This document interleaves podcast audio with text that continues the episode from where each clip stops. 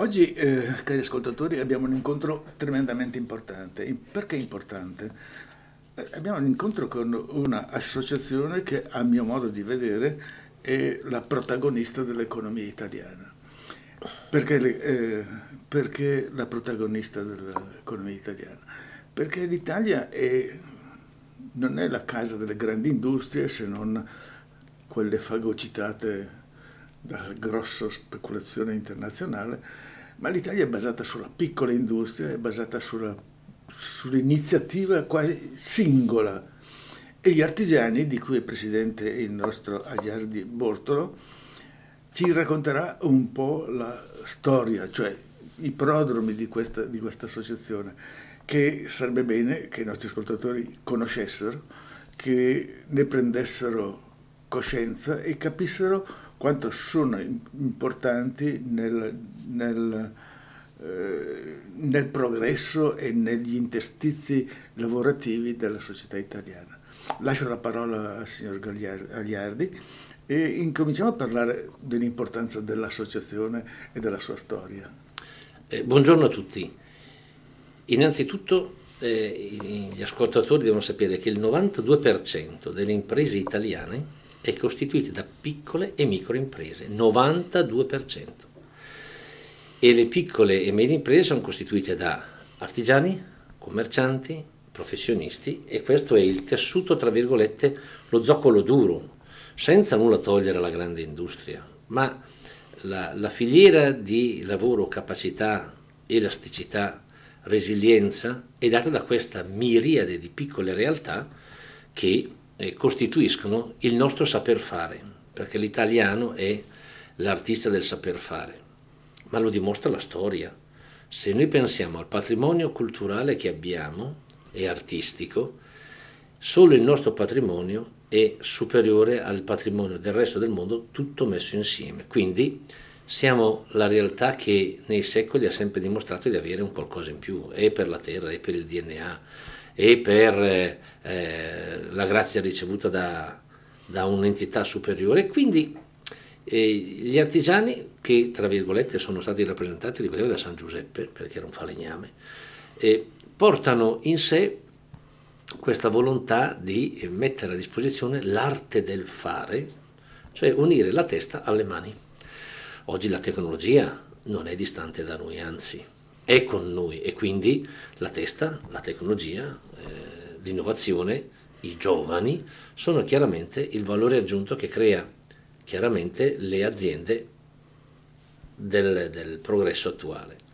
L'associazione. L'associazione nasce in, in conformità con il gruppo industriale Industria e Commercio che era già nel 1897 come realtà poi nel, nel giugno del 1945 noi siamo la terza associazione nazionale a essersi costituita in proprio e da lì parte questa lunga storia, una storia che è d'aiuto. Le, cosa servono le associazioni? Le associazioni servono per ascoltare inizialmente, perché Madre Natura ci ha dato due occhi per vedere, due orecchie per ascoltare e una bocca per parlare. Allora dobbiamo parlare di meno e ascoltare di più, perché è dalla base che noi riusciamo a capire innanzitutto, a capire le persone, capire cosa fanno, cosa vogliono fare, quali sono i loro problemi, quali sono le loro paure, perché ricordiamoci che la paura non è un, un sintomo di debolezza, ma anzi è un sintomo di grandezza e di conoscenza dei, dei propri limiti. Aiutare, stare in un'associazione vuol dire essere una comunità e la comunità ha dimostrato nella storia da sempre che è una forza vincente. L'abbiamo visto, tra virgolette, ultimamente cosa ha voluto essere la dimostrazione che ci ha dato il Covid. Noi supereroi, super gente proiettata ormai nel terzo millennio con un'economia e un utilizzo del superfluo in maniera assurda, visto quanto siamo stati fragili e quanto siamo stati deboli e incapaci di risolvere questo, questo grosso problema che la pandemia ci aveva lanciato.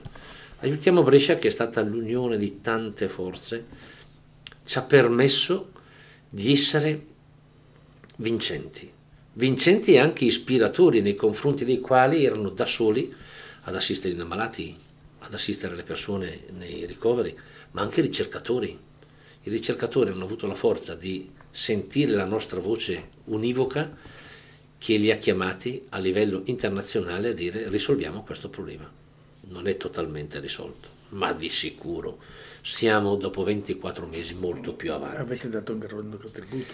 Noi come associazione abbiamo eh, portato l'idea di eh, lanciare Aiutiamo Brescia, che l'abbiamo condiviso col giornale di Brescia e con la Fondazione Comunità Bresciana, e abbiamo fatto la nostra grande parte e ne siamo fieri perché abbiamo riscoperto un valore fondamentale che l'avevamo messo un po' troppo in cantina sotto delle scartoffie inutili, la solidarietà.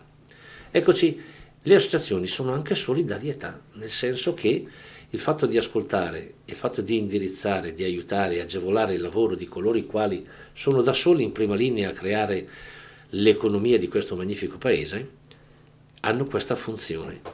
La burocrazia la burocrazia è una realtà che ci sta togliendo il fiato. Il, il fiato nemico. perché a volte implica l'utilizzo di risorse, il più delle volte ricordiamoci che nell'impresa artigiana sono o il titolare o i familiari più stretti ad assolverle e non sempre si riesce ad assolvere tutto nella giusta maniera perché con 184 incombenze medie anno che hanno impresa eh, sfido chiunque ad avere un calendario ben preciso di tutte le adempienze e la compilazione e l'esecuzione esatta di queste adempienze. Quindi il fatto di avere un'associazione in fianco che ti aiuta a recuperare il valore più importante che ha un'attività e una persona, il tempo. Perché mentre i soldi vanno e vengono nella vita, il tempo non torna più indietro. Se noi assolviamo questi compiti, se noi siamo i consulenti in fianco alle imprese, alle persone all'interno delle imprese per non farli sbagliare, per fargli fare le cose nella maniera più veloce e non incorrere purtroppo nelle sanzioni, perché chi sbaglia ha due problemi. Uno butta via il tempo e due butta via anche dei soldi, quindi non ce ne sono di soldi e risorse da sprecare, questo vanno a creare un valore aggiunto. Poi l'ascolto, l'ascolto di quelle che sono le esigenze da parte di una moltitudine così grande, noi abbiamo 84 categorie rappresentate in associazione, ci porta al fatto di avere una conoscenza culturale del sistema economico fondamentale ed essere poi noi portatori di idee nei tavoli istituzionali dove si va a discutere di questo problema, che sono il comune, la regione, lo Stato centrale, di quelle che sono le reali richieste della base. Ricordiamoci che dove c'è un problema, purtroppo a Roma, è la statistica. Così non funziona. Noi com'è che siamo abituati a lavorare in associazioni artigiani? Ormai da 72 anni. In maniera, in, in maniera 77 anni, in maniera semplicissima. Individuiamo un problema, lo analizziamo, studiamo la norma e poi scriviamo la possibile alternativa alla norma che non funziona e la diamo ai parlamentari bresciani che rappresentano in tutto l'arco costituzionale gli interessi del territorio, Regione, Camera e Senato. Non si può sempre pensare che ululare alla Luna o andare al Basport a fare una politica spicciola risolve il problema, perché ha dimostrato che non ne risolve i problemi. I problemi si risolvono se si studiano eh, le problematiche insieme a coloro i quali le subiscono, perché c'è sempre una grande differenza tra teoria e pratica. Andiamo a verificare la norma con i nostri consulenti, cerchiamo di trovare la soluzione compatibilmente con quello che potrebbe essere anche la visione politica. Attenzione, la politica esecutiva, poi quando c'è politica, politica di lobby e burocrazia le questioni si complicano, però a ognuno il proprio lavoro. E noi non andiamo solo a fare critica, ma andiamo a fare proposizione. È così che si cambia il modo di interpellarsi con le istituzioni. Le istituzioni, ricordiamoci, non sono il nemico da sconfiggere. Questa è l'idea sbagliata che si sta facendo alla gente. Le istituzioni sono quelle realtà con le quali bisogna fare sistema, perché facendo sistema con le istituzioni si arrivano ai risultati. Certo, c'è tanta strada da fare, perché all'interno delle imprese la regola del mercato che comanda è l'efficienza la redditività che bisogna crearsi. Nello Stato purtroppo questa idea non esiste. Il 27 del mese è assicurato che arriva lo stipendio. Se si è produttivi o non produttivi, non essendoci lì il diretto interessato che tira fuori i soldini, la visione è un po' diversa logicamente anche sul discorso di produttività e redditività. Abbiamo perso quel fondamentale occhio nei confronti del rispetto di colui il quale è il loro datore di lavoro, cioè il contribuente. È il contribuente con il quale deve essere assistito, non è l'apparato statale che deve, deve essere assistito da colui il quale è quello che provvede alle esigenze economiche per mantenerlo.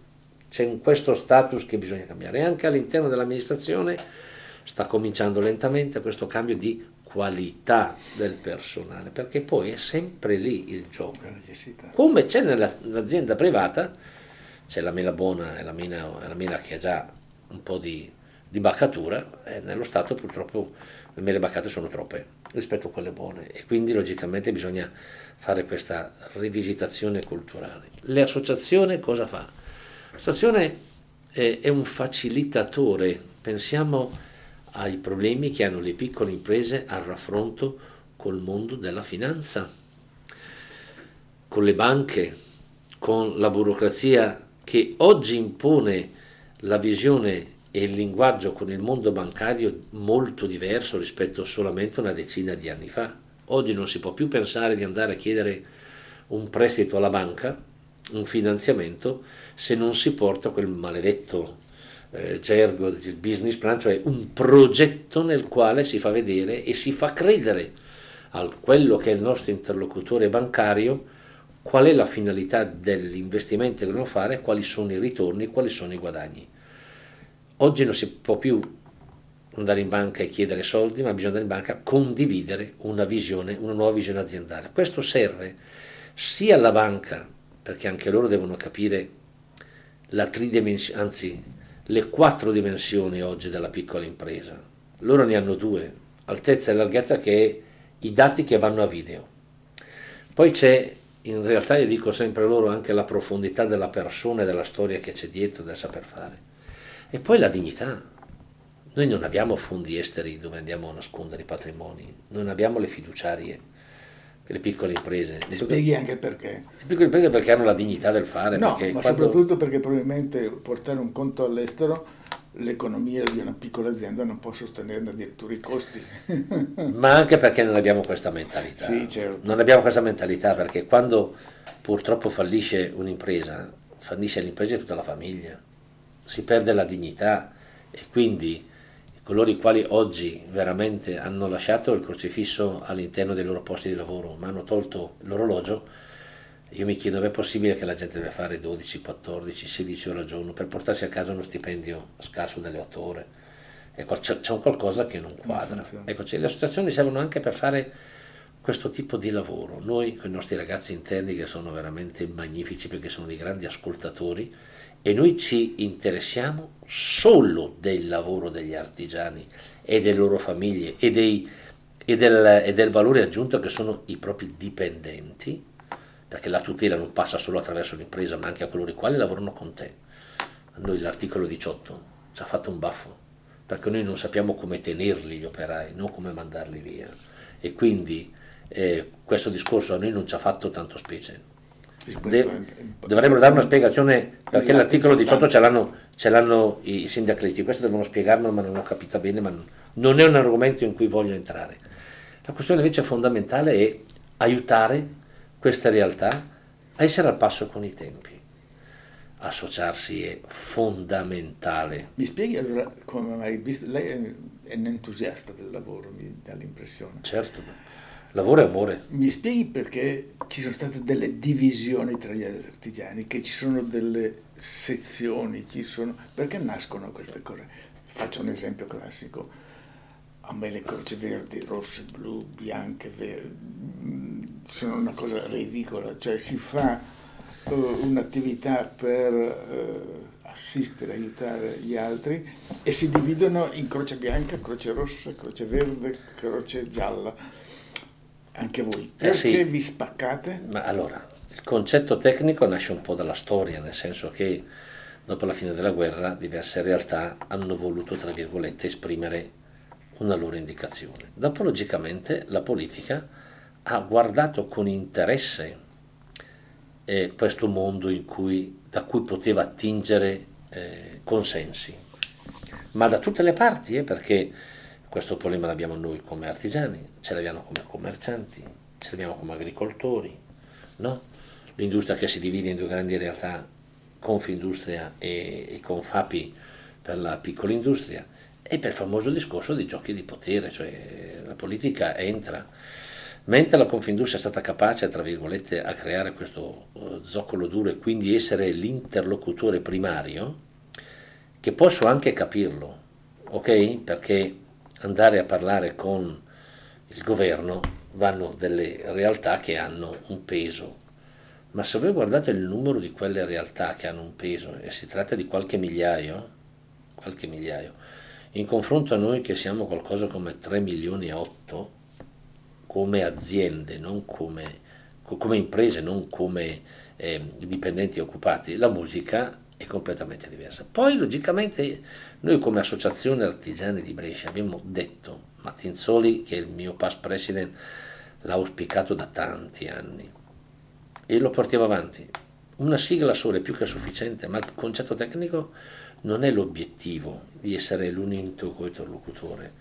Purtroppo si vive anche un po' di nanismo, nel senso che siamo tutti eh, così indirizzati verso il concetto generale che è quello l'obiettivo. Sì, sì, una cosa sola e forte, però basta che il comando ce l'abbia io, che la seggiola di potere ce l'abbia io.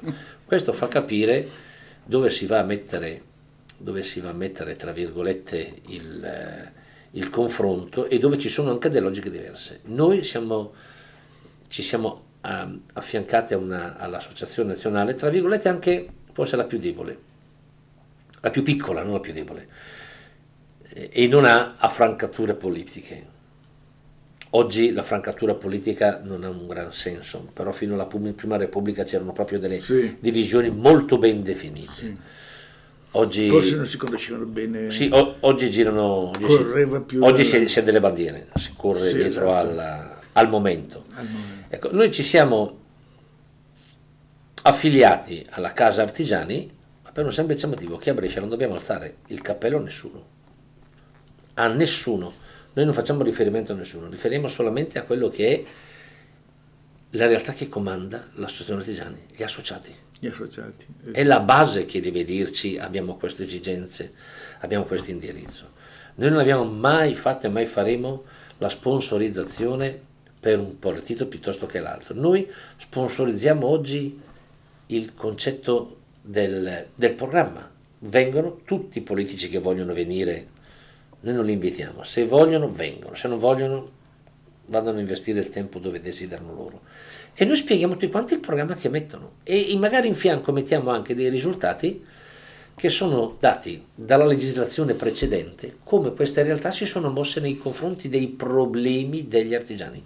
Cioè noi se mandiamo a tutti quanti i rappresentanti dell'arco costituzionale delle informative che qualcosa non va e la maggior parte di questi né la legge né ti risponde, noi, noi diremo solamente questo ha risposto, questo non ha risposto. Poi è il nostro associato che si farà lui delle idee. Io non è che devo andare a fare critiche, però a casa mia, quando tu, tu verrai a battere cassa per rivolere il consenso elettorale, penso che troverai un po' di difficoltà, perché se la pagella tua non te la costruisci nell'arco del tuo impegno politico, e con questo non voglio dire, attenzione, che non hai fatto il tuo dovere dove eri eri di qua e di là, però se il tuo territorio chiama e ti dice c'è un problema, farti almeno parte diligente di guardare il problema e di interloquire, poi non è detto che lo risolvi. Tanti certo. problemi sono stati risolti, tanti ancora sono da risolvere, però a almeno pro- l'impegno... A proposito di questo, quali sono i vostri nemici e quali sono i vostri amici? Ma guardi, oggi il nemico fondamentale è la burocrazia eh, perché ne, ne, nei concetti i, i partiti non, non, sono nemici, perché i partiti devono fare gli interessi di coloro i quali eh, sono qui a essere governati da loro. Oggi la burocrazia invece è quella realtà che non ha capito che come noi siamo obbligati ad avere una visione, se non proprio 4.0 come realtà, dal 2 al 3.0 come società, ma devono andare anche loro alla stessa identica velocità, perché non possiamo noi avere una realtà che corre contro il tempo per essere classe, mercato. Abbiamo forse una classe politica un po' arretrata culturalmente. Spiego. Facciamo un esempio Inghilterra, Germania, cose di questo genere. Uno dei vostri problemi, per esempio, è termine, i termini burocratici, per esempio, delle assunzioni o delle assicurazioni o dei pericoli che ci sono sull'azienda in Inghilterra il problema è stato risolto come? Innanzitutto eh, un'azienda la si apre quando sei coperto da, le, da, da un'assicurazione che copre tutti i rischi. Prima.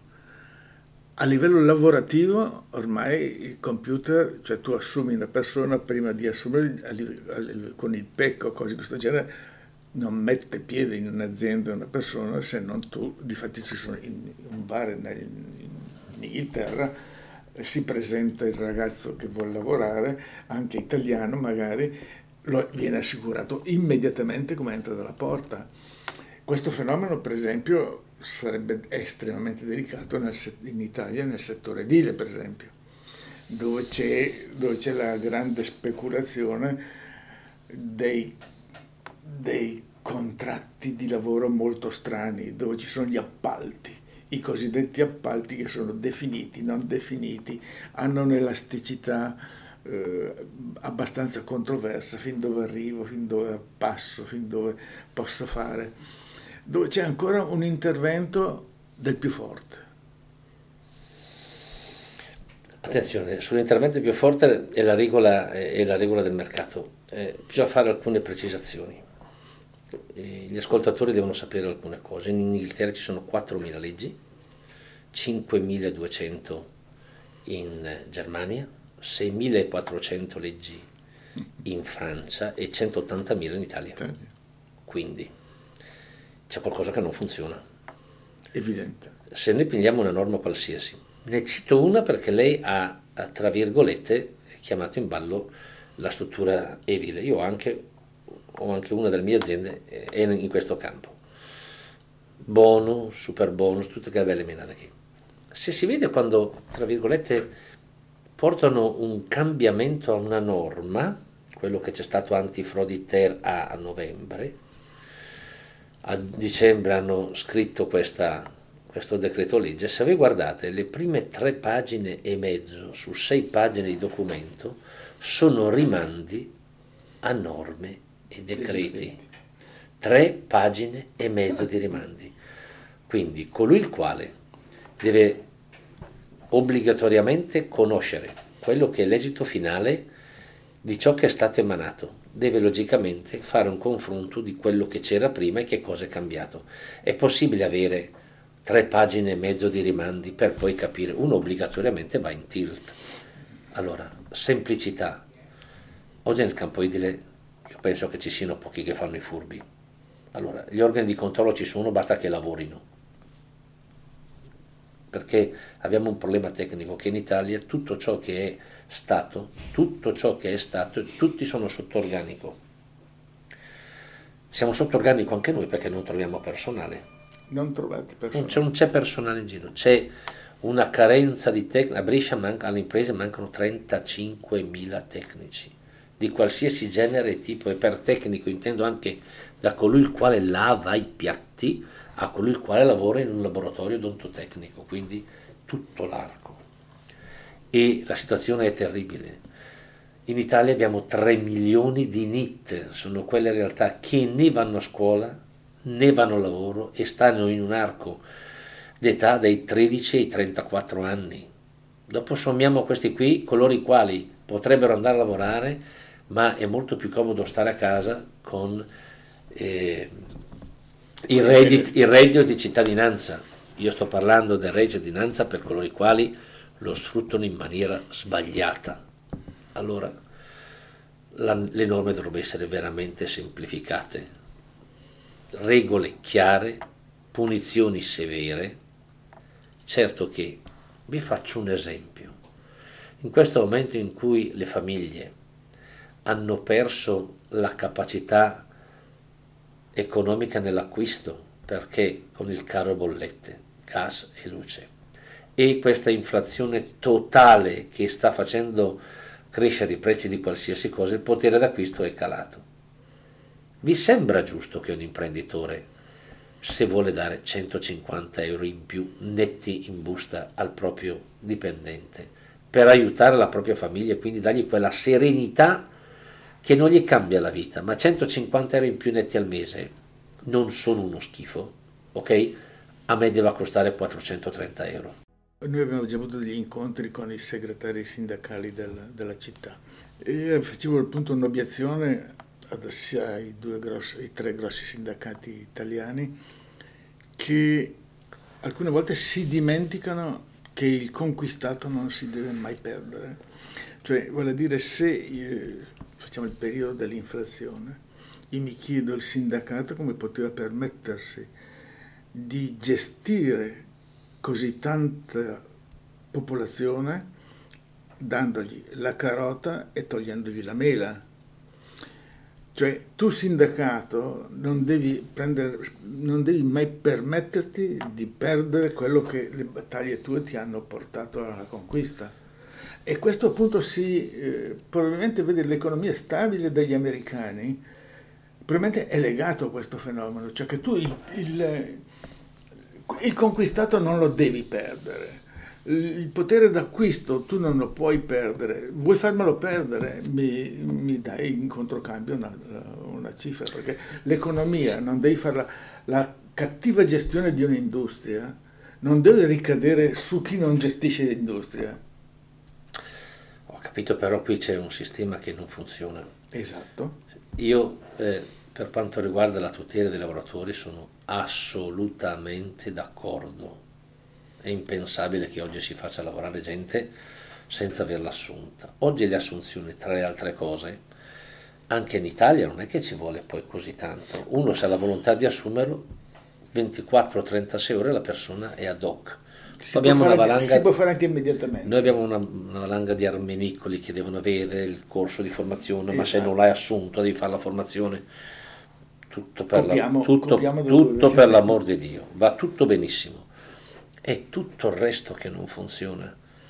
Cioè, se io devo aprire una succursale in un qualsiasi posto perché ho preso un lavoro c'è un'opportunità, non devo metterci dei mesi e bloccare una persona, il più delle volte il titolare di una piccola impresa, per andare là e non confrontarsi, scontrarsi con quello che è la realtà che governa la burocrazia di quel territorio per avere... Cioè, non sono storie all'estero. E vi ricordo, l'Austria in primis qualche anno fa ci ha fatto una concorrenza non indifferente a tutte le aziende del, del, del Friuli e le aziende dell'Alto Adige per portarsele di là da lei dando delle grandissime agevolazioni. La mia domanda è, questo paese è ricco del saper fare ed è ricco di cultura industriale, industriale nel senso di cultura del lavoro. Non è possibile che i ragazzi oggi vedano come pos- unica possibilità di sbocco del loro futuro andare a lavorare all'estero perché stiamo facendo passare un messaggio che non funziona. Noi abbiamo tanto di quel lavoro da fare qua da noi. È un lavoro, tra virgolette, eh, qualificante, è un, un, lavoro gratificante. Basta che tutto il sistema paese ci creda.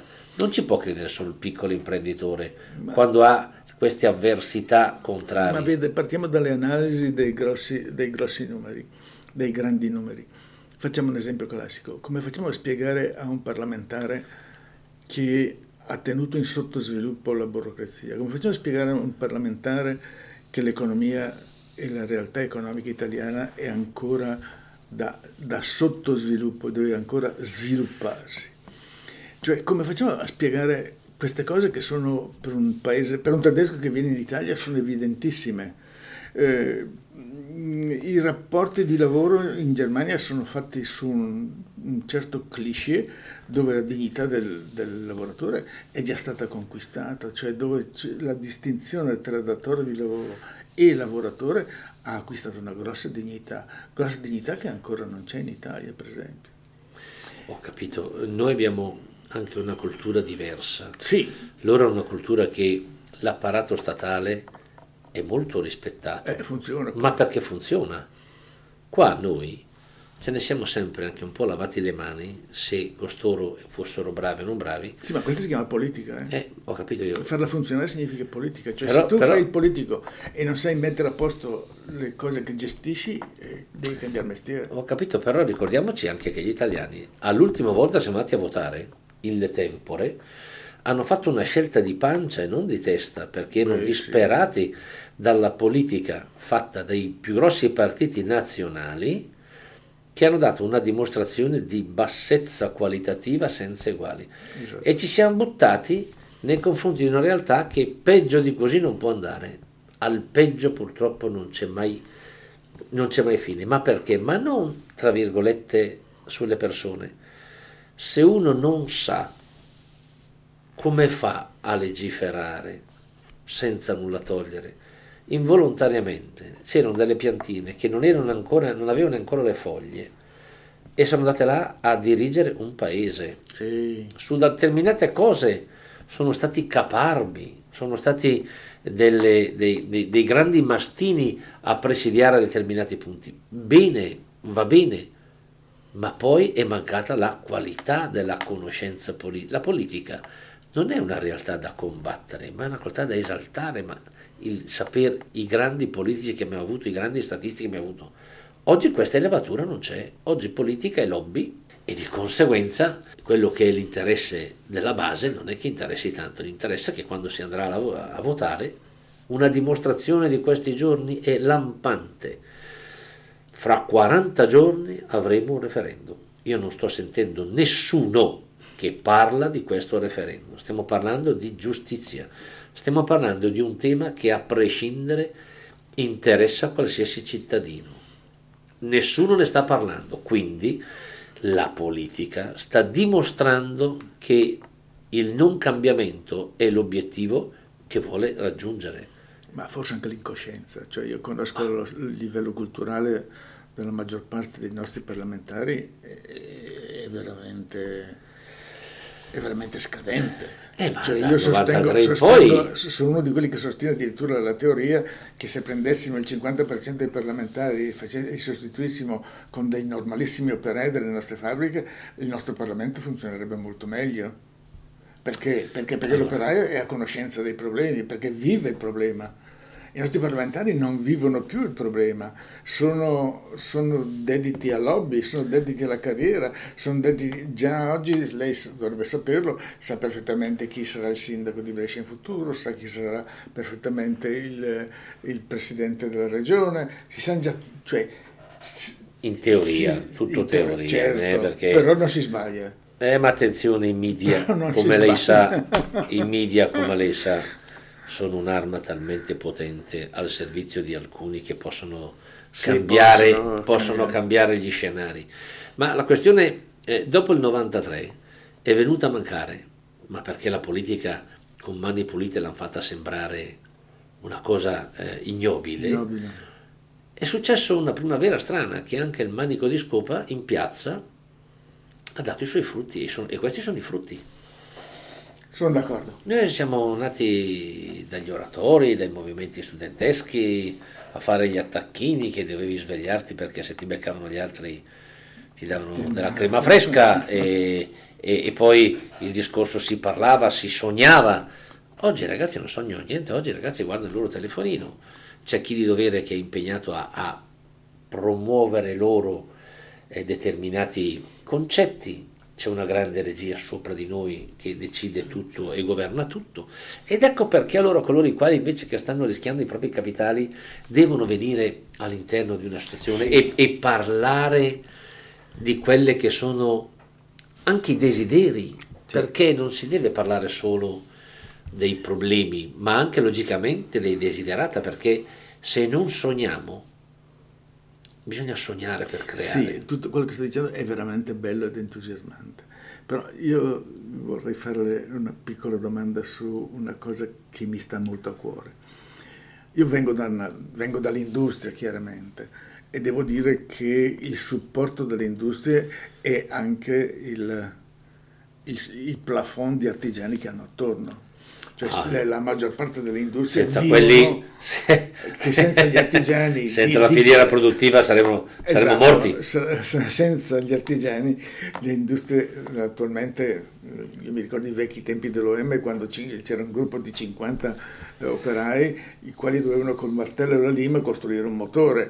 Questi tempi sono finiti, cioè, e questo, questa problematica sta trasferita tutta agli artigiani, cioè il, pic- il lavoro concettuale, la formazione, la stessa formazione di fabbrica la danno gli operai degli artigiani che poi si trasferiscono nella, nella grossa ma industria. anche a grandi società di servizi. Servizi, esatto. Guardi quanti, se lei dovesse parlare a de- alcune nostre categorie, caldaisti, idraulici, elettricisti, le direbbero cosa hanno fatto loro, quante persone hanno formato e quante persone poi sono Sì. state portate via Portate dalle via. multi-utility, Esatto. no? Proprio portate via per eh, essere poi l'alternativa a questo servizio. E le scuole, Ma una volta lo faceva la fabbrica, vede? Si ricorda Sì, l'OM quando sì, faceva sì. La, la parte di formazione? erano tante le fabbriche che formavano, che dedicavano delle risorse per formare i giovani. Adesso oggi non lo si fa. Ah, Oggi, oggi guardi che la carenza data più. dal momento della scuola, che anche lì tutti noi, nessuno escluso, ognuno per la propria responsabilità di settore, non ha seguito le scuole, non è cresciuto insieme alle scuole e di conseguenza la scuola ciò che ti dava non era più ai tempi di quelli che ti servivano. Certo, Ma bisogna fare anche un mea culpa.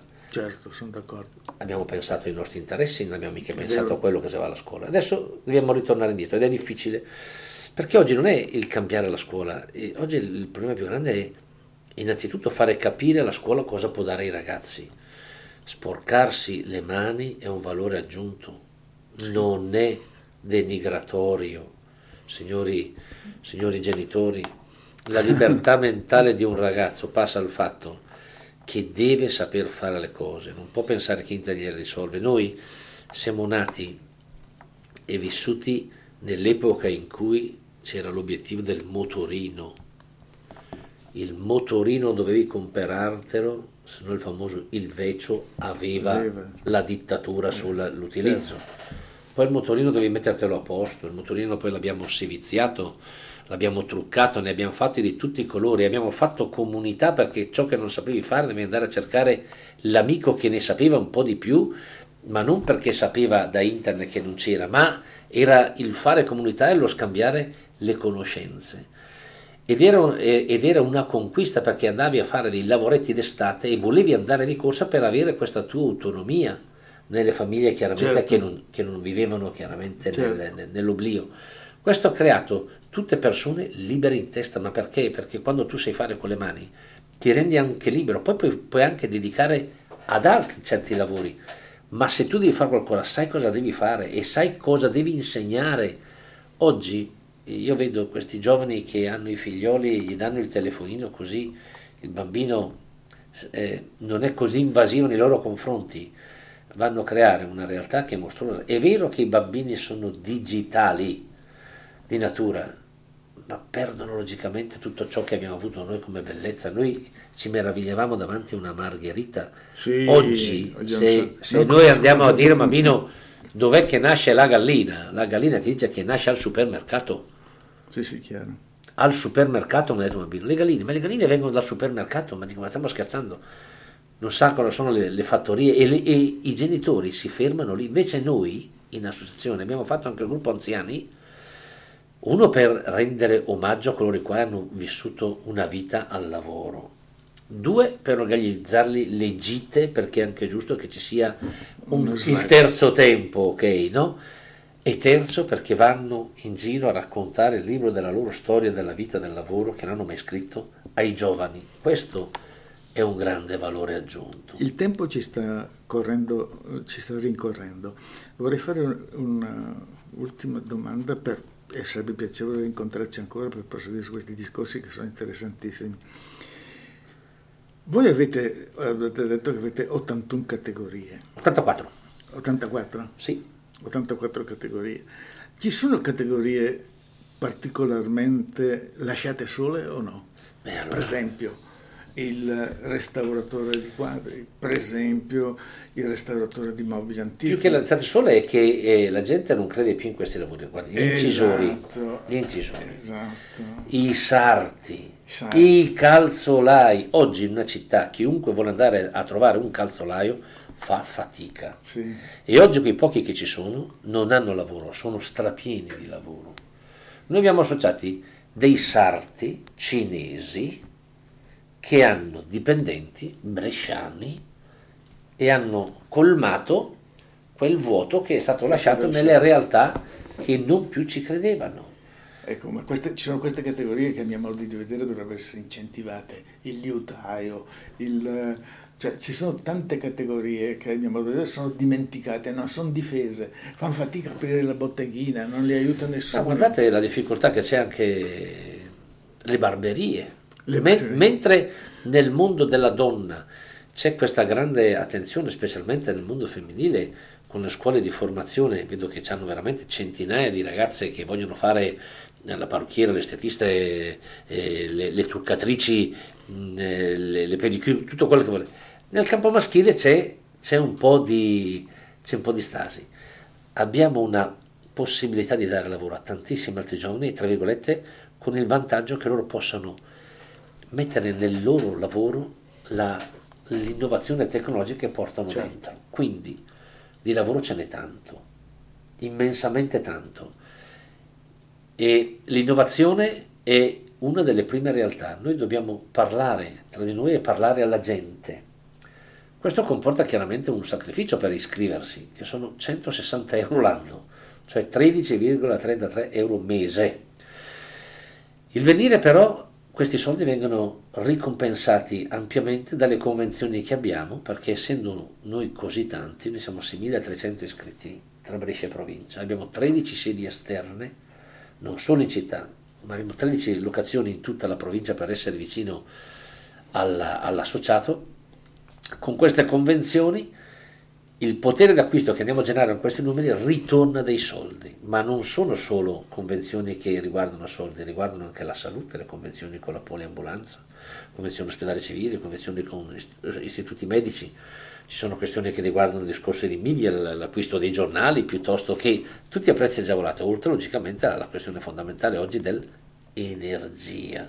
Abbiamo una convenzione con ADOA che ha fatto risparmiare veramente migliaia di euro anche alle piccole imprese anno. Quindi lo stare insieme è fondamentale. Bisogna crederci, noi la nostra iscrizione è annuale, non c'è nessun vincolo. Ogni anno uno deve rinnovarmi la fiducia, non è la cosa più facile da fare Certo.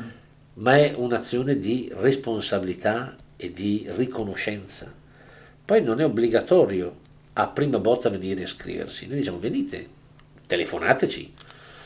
Eh, mi permetto di dire il numero che è lo 030 230 98 11. Parlate con chi volete, dalla signorina al direttore, perché noi siamo una, una famiglia, una casa aperta. Veniteci a trovare e non è obbligatorio iscriversi immediatamente in associazione, ma bensì il far capire di essere interessati. Noi per un mese vi mandiamo ogni settimana le news perché con i famosi 184 adempimenti sfido chiunque ad avere il calendario. Noi ogni giovedì facciamo partire le mail a tutti, nelle quali diciamo tutto ciò che c'è nella, nella settimana seguente. Questo serve a fare che cosa? Niente di più, niente di meno che rendere le persone dotte quelle che sono le necessità, gli obblighi e le possibilità, perché oggi l'informazione è fondamentale che sia la più veloce e la più efficace Certo. possibile. Io ringrazio, non so come ringraziarla e mi permetto addirittura di chiedere, siccome a mio modo di vedere questo incontro è stato veramente interessante, soprattutto per i nostri ascoltatori, se potremo anche rinnovare questo incontro è un piacere, un onore. per poter approfondire queste tematiche Sì. che sono a mio modo di vedere eh, importanti, eh, importanti soprattutto da conoscere, da sapere e, e sarebbe una bella occasione poterci risentire. Io ci sono perché ritengo che il parlare di un tema che riguarda l'economia, che riguarda le famiglie, che riguarda la volontà del dare è fondamentale, è fondamentale perché volente o nolente bisogna fare sistema e sistema è anche dedicare del tempo per ascoltare eh, queste parole e poi ognuno di noi ragiona, fa, come dico, noi ci mettiamo in gioco tutti i giorni perché bisogna mettersi in gioco a disposizione degli altri. Ringrazio veramente. La porta è aperta. Ringrazio veramente dell'incontro di oggi e mi auguro di poterla incontrare nuovamente per proseguire Sarà questa, un piacere questa infinito. discussione. La saluto e la ringrazio. Grazie a lei e un saluto caloroso a tutti quanti gli ascoltatori.